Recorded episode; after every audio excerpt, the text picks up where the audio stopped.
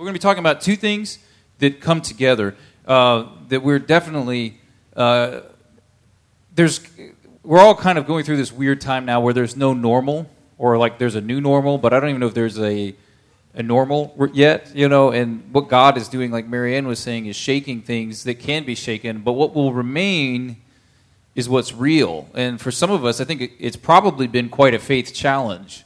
You know, we're kind of asking, there's people asking questions of themselves what do, we, what do I actually believe? Um, what is what is my faith really based on? You know, some of us are realizing it wasn't based on much, and uh, that's okay. I'm not going to sit here and go, "How dare you?" I think it's actually a good thing to realize what your faith is and what it isn't, and then act according or fix that or make changes. You know, and I think that God is using this to show us um, where we where we really are, and and also what He's done is there's an openness to to God in people that we're around that God wants us to be um, witnessing to. And so when I was praying, thinking about what we're going through, faith in hard times, God gave me two words that is kind of an assignment, I believe, for us from the church, and that's to encounter and witness. And what that means is encounter Jesus and then witness to other people about that encounter. And so I'm going to go through a little bit um, about what faith, what our faith looks like, what faith is, and then get into a, an example of an encounter and a witness that I want to kind of use to elaborate. So I'm going to paraphrase most of this stuff. So you have plenty of time. You can go back and read these things.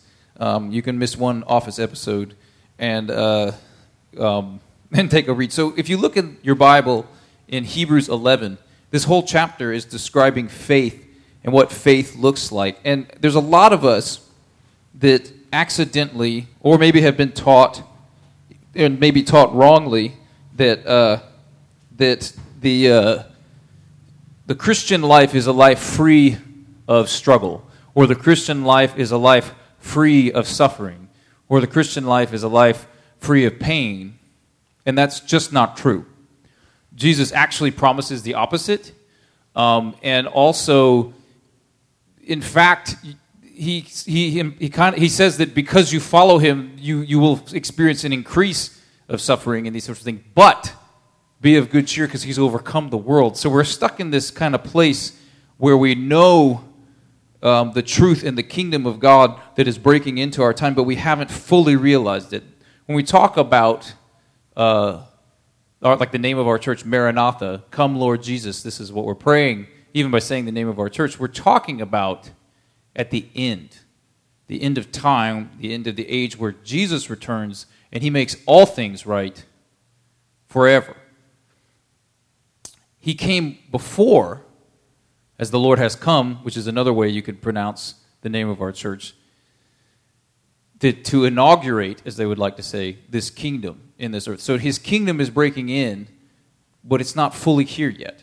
And we find ourselves as citizens in this, what they say usually now and not yet kingdom. That God's kingdom is among us, but it's not fully realized. So the world still has sin, the world still has pain, the world still has suffering. One day all of this will end in Jesus' name and by his kingdom fully arriving. But now we find ourselves kind of stuck in an in between. And when Paul is writing about this, did Paul write Hebrews? No, we don't know. Uh, we don't know. I just realized I said Paul, and I didn't realize I didn't know if he wrote it. So some people think he did, some people don't. Doesn't really matter.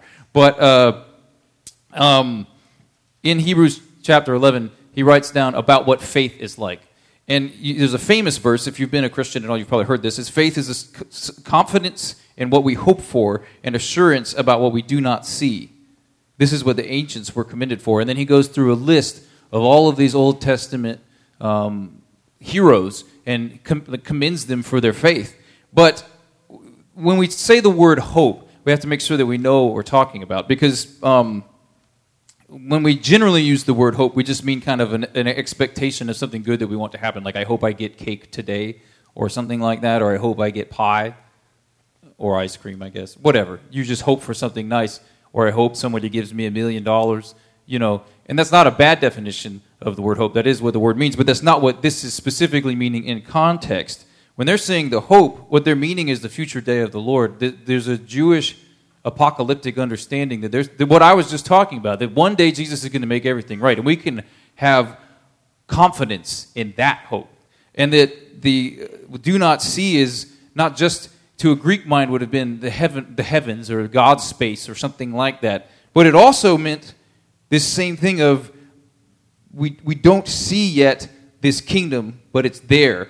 And the assurance, the Greek word there, literally means the same in other like writings, deed and title. Like we have the title to a car means I own it. You have the title to the kingdom of God now, and that's how we live in in spite of what's around us. And so you look at um, this list, and you can read through it, and he goes through Moses or Abraham, Moses, Noah, like all these people of you know how great their faith was. But then he interjects a couple times in verses 13 and 39 this interesting phrase. All these people were still living by faith when they died. They did not receive the things promised. They only saw them and welcomed them from a distance, admitting they were foreigners and strangers on earth. These were all commended, and then in 39, these were all commended for their faith, yet none of them received what had been promised. So the, the big point, I think, is this is, is that, like, they, like us, we find ourselves caught in between. We're not quite there. And so if you've been lied to or misunderstood or have thought that following Jesus equals no suffering, this should be give, giving, well, well, that's just not true. But the good news is we're all in this together. And these guys have been an example for us of the faith and how we live in the tension between the two. Like the psalm we just the song we just sang from Psalm 23, it's true. Surely goodness and mercy will follow you all the days of your life, and you'll dwell in the house of the Lord forever. But you're also going to walk through the valley of the shadow of death, like Psalm 20. So you, you, we are, like it says here, I like this the best.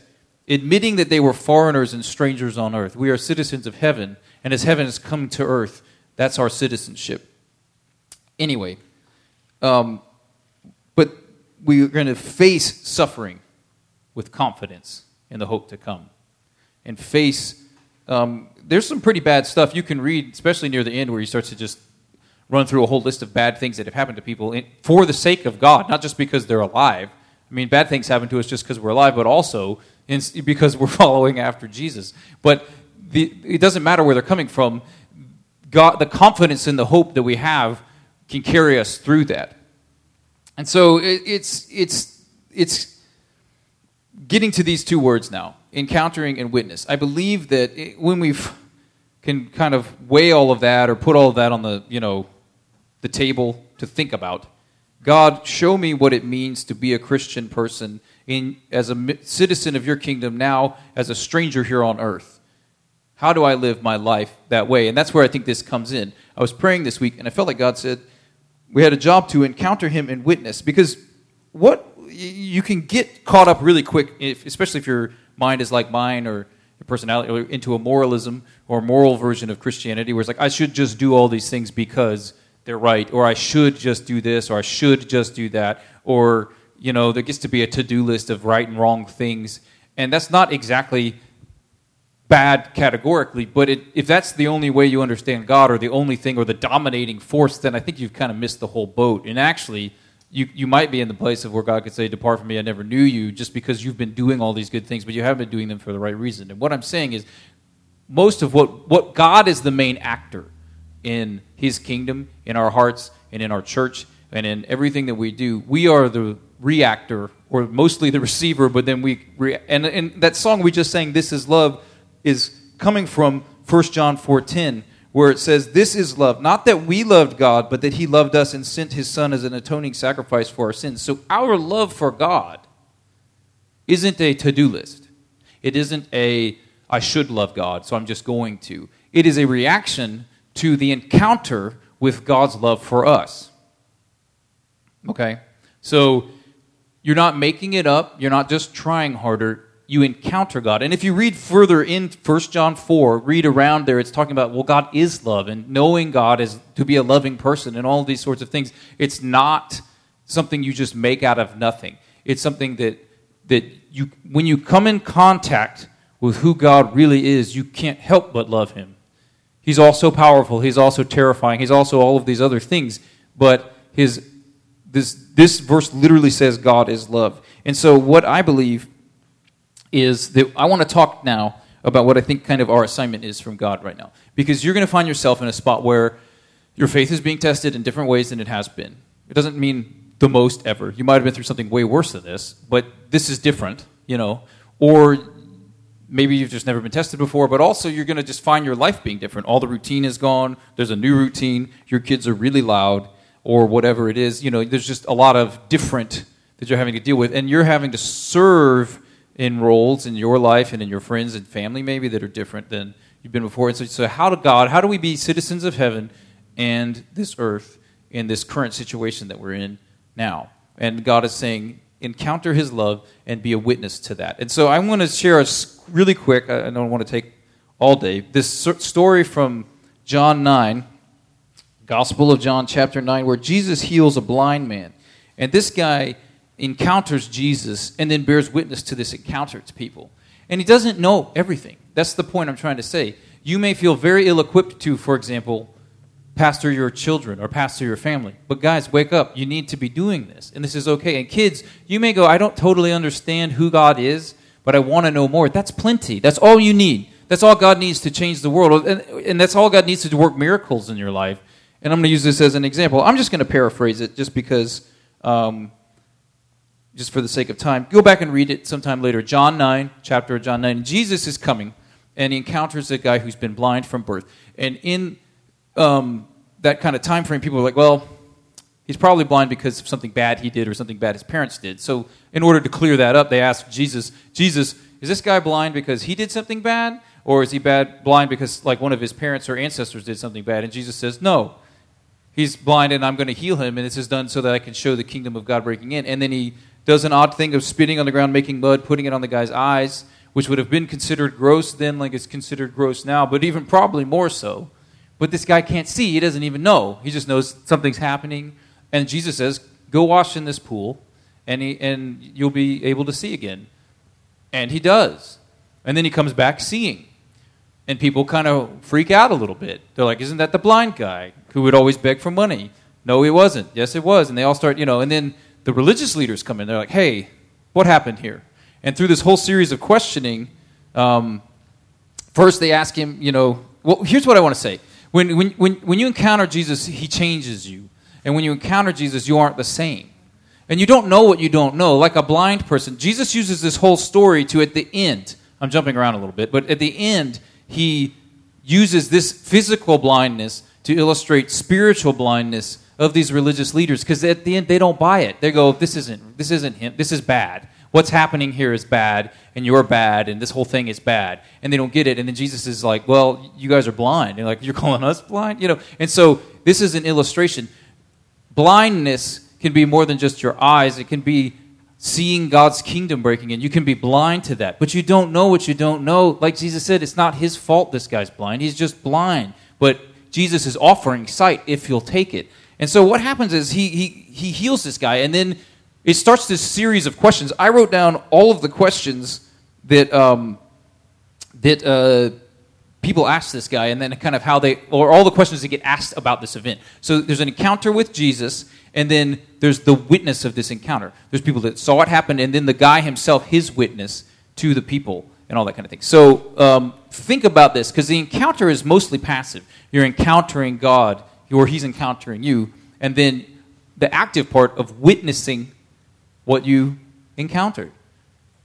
And keep in mind this this is God. God is infinite. There's plenty to encounter and there's plenty to witness about. So many, so many times we're stopped because you think, I can't give witness to all of it.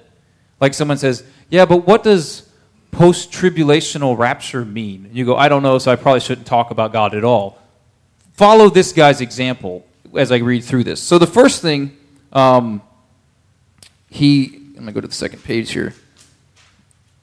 For the first thing, he comes back seeing, and people, just people, ask, they're like, Isn't that the blind guy? And then he's, they go, How can you see?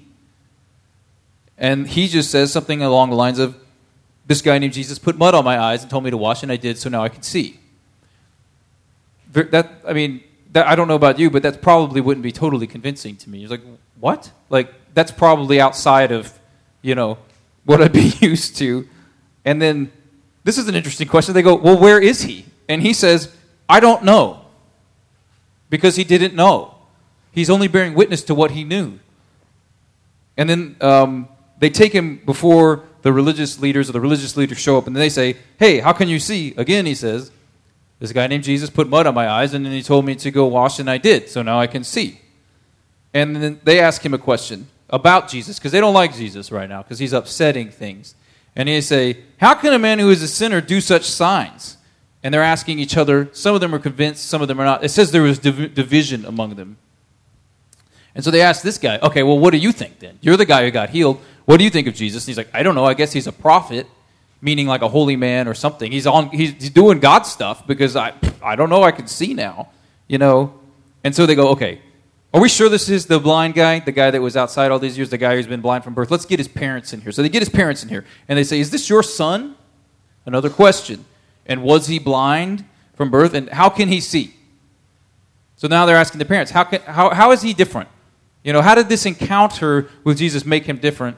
And, is, and wasn't he this way before, the way we knew he was? And so he says, they go, they're scared of these people because they have power to do bad things. And so they go, look, he's definitely our son. He was definitely born blind. We have no idea how he can see, and he's of age. You ask him.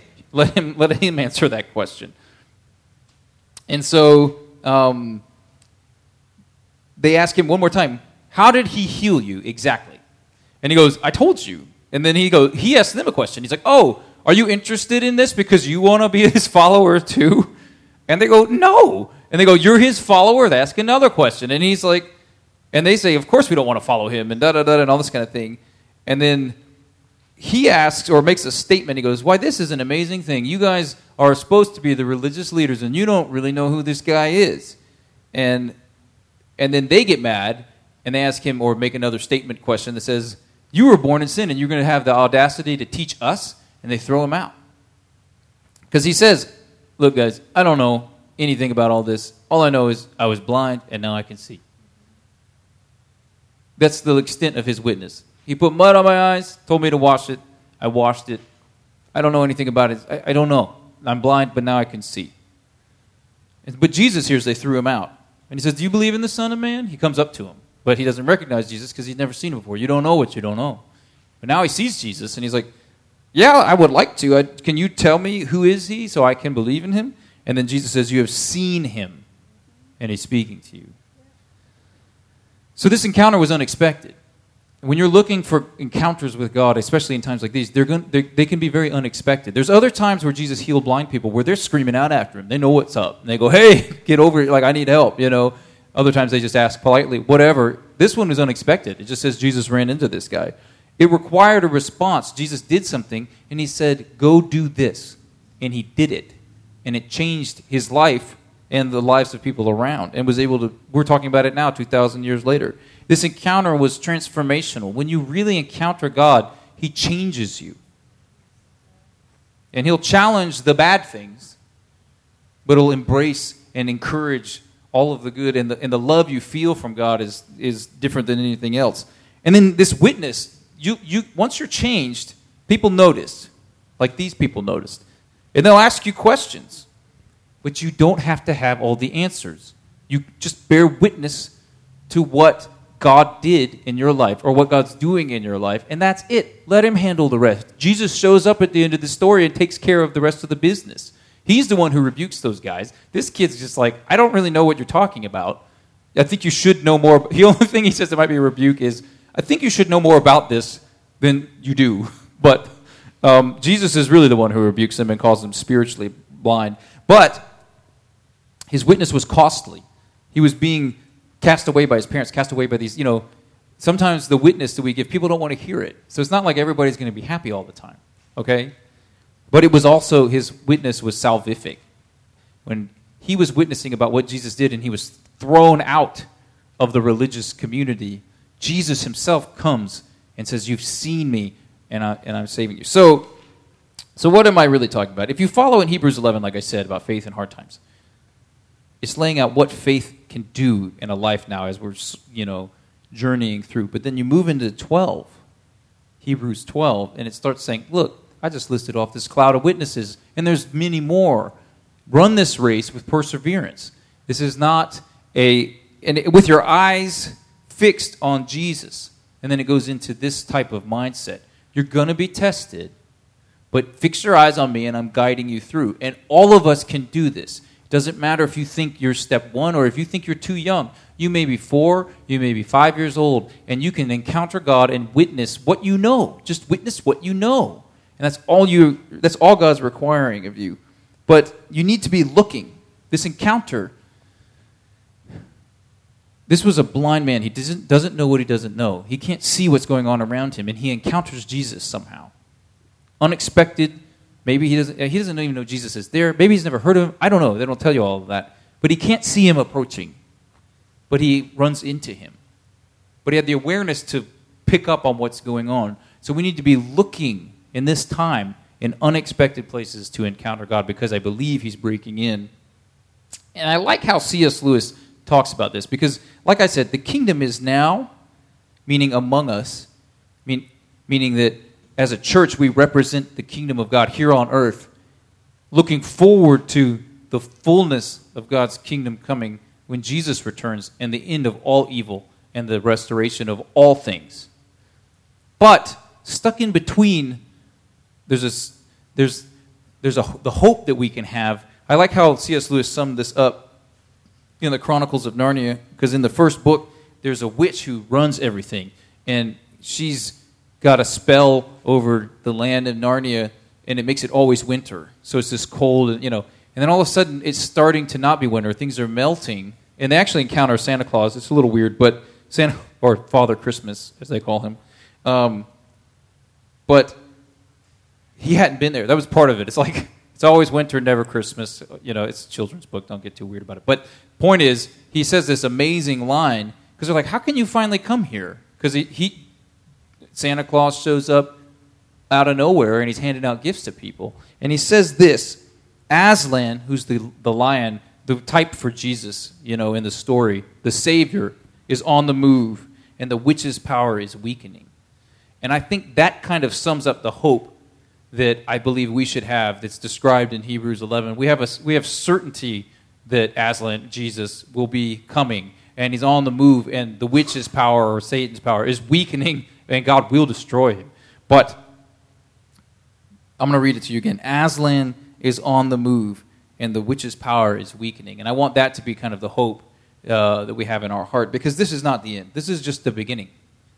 Like as Marianne said, uh, leading up to the end of time with the, the day of the Lord, things will get worse than they are. And we're going to live through it, but we're going to live through it with goodness and mercy following us all the days of our life. It's both. And you can do this, and you will do it. I'm going to pray and then Pastor Jeff's going to come and lead us in communion, which in a very real way is a representation of an encounter with God here and now, which you can do with your family anytime.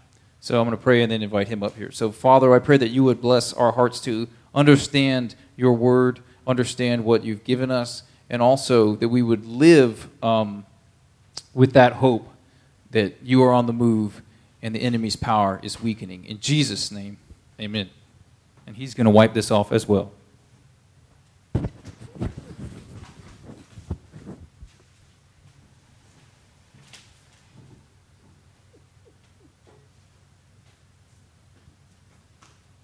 Amen. So, what we what we desperately need uh, is we need a meal that would nourish us with hope what if there were a meal that could do that, could, could usher hope into our, into our bodies, into our souls, that was both encounter and witness and encompassed all time? I mean, what if? And I want to read to you from Paul's uh, his exhortation to the Corinthians about the supper and uh, and see if this doesn't fit the model. Paul says in 1 Corinthians 11, For I received from the Lord what I also delivered to you that the Lord Jesus, on the night when he was betrayed, took bread, And when he had given thanks, he broke it and said, This is my body, which is for you. Do this in remembrance of me. In the same way, also, he took the cup after supper, saying, This cup is the new covenant in my blood. Do this as often as you drink it in remembrance of me. And then here it is, verse 26. Look for the encounter and the witness in time. For as often as you eat this bread and drink this cup. There's the encounter. As often as you encounter my presence in the bread and the cup, you proclaim, there's the witness, you witness the Lord's death, the past, until he comes, his return. This is a Maranatha meal, folks, that brings together both encounter and witness, past, present, and future. And it's, there's no meal that we'll eat this day or any day that will nourish us in a greater way than the hope that this ushers in. Let's pray and then let's receive this together. Jesus, we acknowledge that we come before you with a deep need to be nourished. We need something that would feed us so that fear doesn't rule us, so that anxiety doesn't have its way with us, so that worry doesn't separate us from you. We need nourishment that would usher in hope that's biblical hope, blessed hope, a hope that expresses confidence and a certainty in your soon return, and not a hope that expresses uncertainty. We ask you, Lord, that you would receive us in the midst of our fallenness, even in our, in, in, our distance from you. We know that we've not loved you with our whole hearts, yet, for those of us who know you, who've bent our knees to you and follow you as Lord, we know we don't present ourselves with the identity of sinner. We've come before you and, and given you our lives, and we now receive this meal as children. And we ask us, Lord, even in the taking of this meal, that you would separate us from our sin as far as the east is from the west. In Jesus' name, amen. So I'm going to invite you to.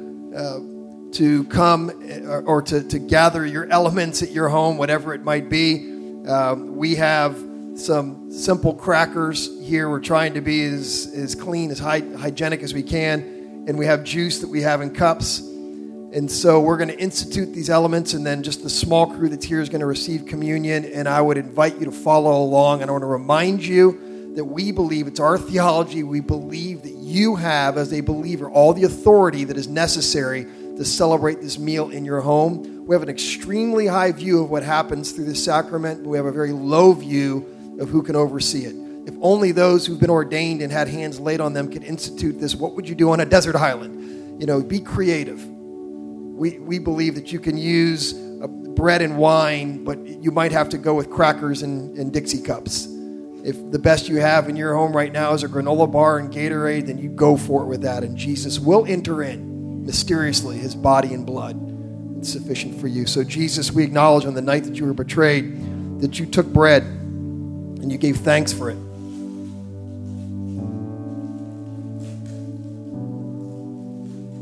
And you broke it. You said, Take and eat. This is my body given for you. Behold the Lamb of God who takes away the sin of the world. In the same way, when the supper was over, he took the cup, he gave thanks for it, and he said, This cup is the new covenant in my blood. It's given to you for the forgiveness of sin. As often as you drink it, do so in remembrance of me. And so, Father, we desire to encounter your mysterious real presence in the bread and the cup. And we desire to proclaim our solidarity and our loyalty and our fidelity to this covenant. That you've died for us and that you're coming again. That that fills us that fuels us that motivates us to serve you and to love you say lord just fill us with hope through this meal in jesus name we're going to uh, come and receive these elements now on our own. Do the same where you are, and Pastor Brian's going to play as we do that, and then we'll close out our, our time together.